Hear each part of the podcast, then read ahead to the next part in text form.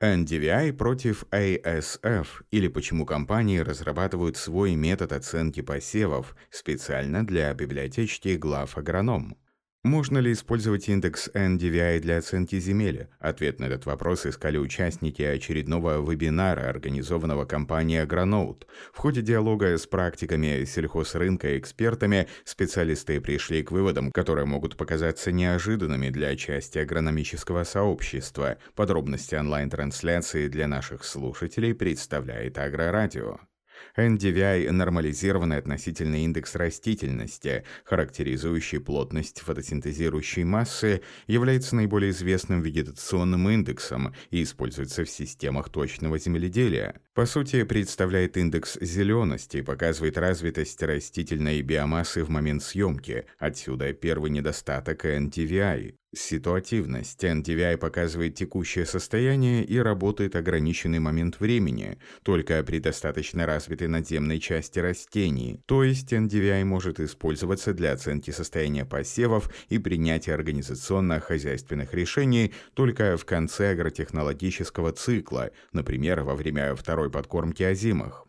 Исходя из этого закономерен вопрос, насколько успешно будет использование NDVI или, говоря иначе, можно ли по значениям NDVI с большой точностью судить об урожайности.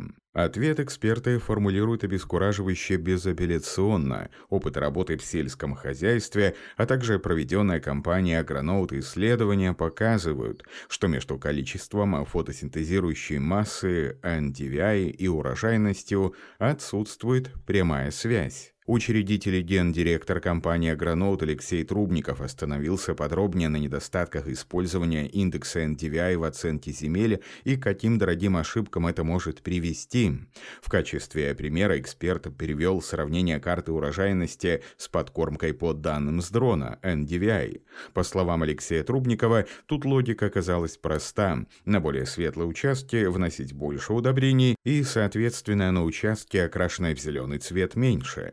Итоговые результаты закартографировали комбайном. Получилась обратная картина. Удобрения, вносимые в большем количестве на планируемые участки, стекали вниз по склону, и, соответственно, там и была получена большая урожайность. Вывод – эта технология не работает. Эти выводы Алексей Трубников подтвердил на графике, отражающем значение NDVI и урожайность. В итоге разница составила целых 26 центнеров с гектара в пересчете счете на 11 тысяч рублей за тонну эти данные по марже отличаются на 28 тысяч рублей с гектара, то есть разница достаточно существенная, подчеркнул эксперт. Далее Алексей Трубников перешел к другой ошибке, выявленной при использовании индекса NDVI. Вместо спутника здесь был использован сканер.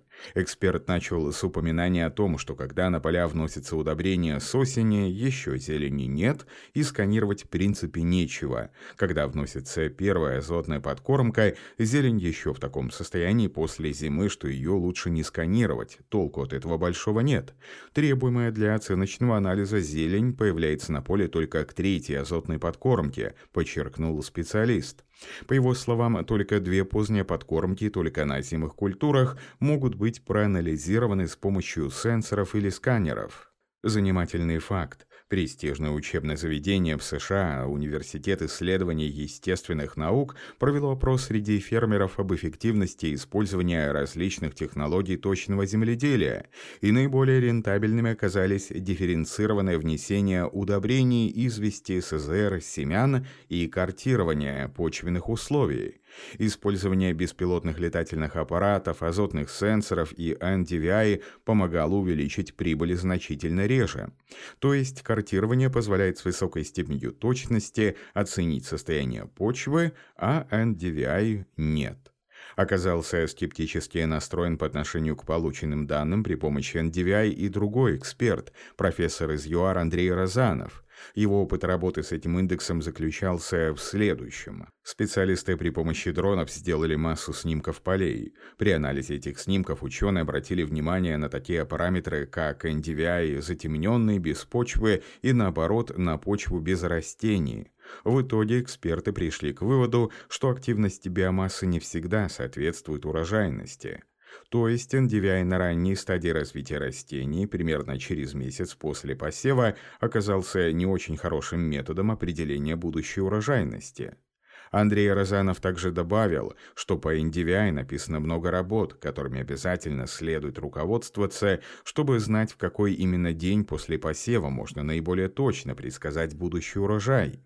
Альтернатива Агроноут. Как подчеркнул Алексей Трубников, прямая связь между значениями NDVI и урожайности в момент съемки статистически случайна, и даже если это было бы не так, и значения NDVI и урожайность имели бы прямую корреляцию, невозможно было бы судить по ним о плодородии почвы.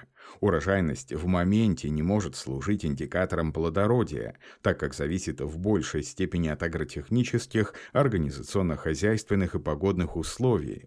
А вот данные от среднем многолетнем за несколько десятков лет состояния растительности дают представление о почвенном плодородии, нивелируя влияние непостоянных и выявляя действия лимитирующих факторов, то есть плодородие почвы. Средним многолетним значением NDVI с математической точки зрения как раз является ASF-индекс, получаемый в результате обработки спутниковых снимков за последние 36 лет. Так, проанализировав эти недостатки, в компании Granote решили разрабатывать ASF-индекс. Это индекс почвенного плодородия, разработка компании Granote, созданная для систем точного земледелия. Визуально ASF-индекс представляет собой карту зон плодородия и с агротехнической точки зрения является основой для создания карт заданий для умной техники и дифференцированного внесения материалов в сельском хозяйстве. В чем особенность этого индекса?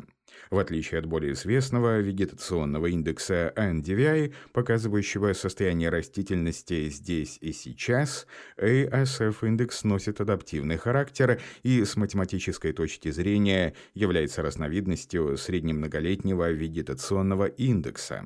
По картам заданиям умная техника дифференцированно вносит удобрения, посевной материал или средства химзащиты – Карта ASF-индекса превращается в карту задания после верификации, процедуры сопоставления и сверки с картографическими материалами и результатами почвенного и лабораторного обследования.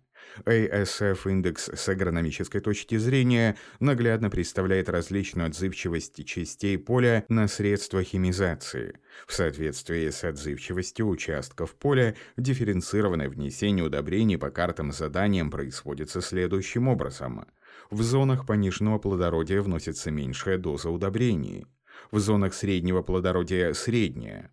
В зонах повышенного плодородия – большая. Реализация такого подхода в точном земледелии дает прибавку прибыли от 2000 рублей с гектара уже в первый год внедрения технологии по опыту внедрения в нескольких регионах России. Алексей Трубников также обращает внимание, что и карта ASF индекса сама по себе не раскрывает сути происходящих землей процессов, и смысловое наполнение получает после верификации, анализа картографических материалов, полевого почвенного и лабораторного обследований. Только такой комплексный индивидуальный подход позволяет в полной мере оценить Землю и раскрыть ее потенциал.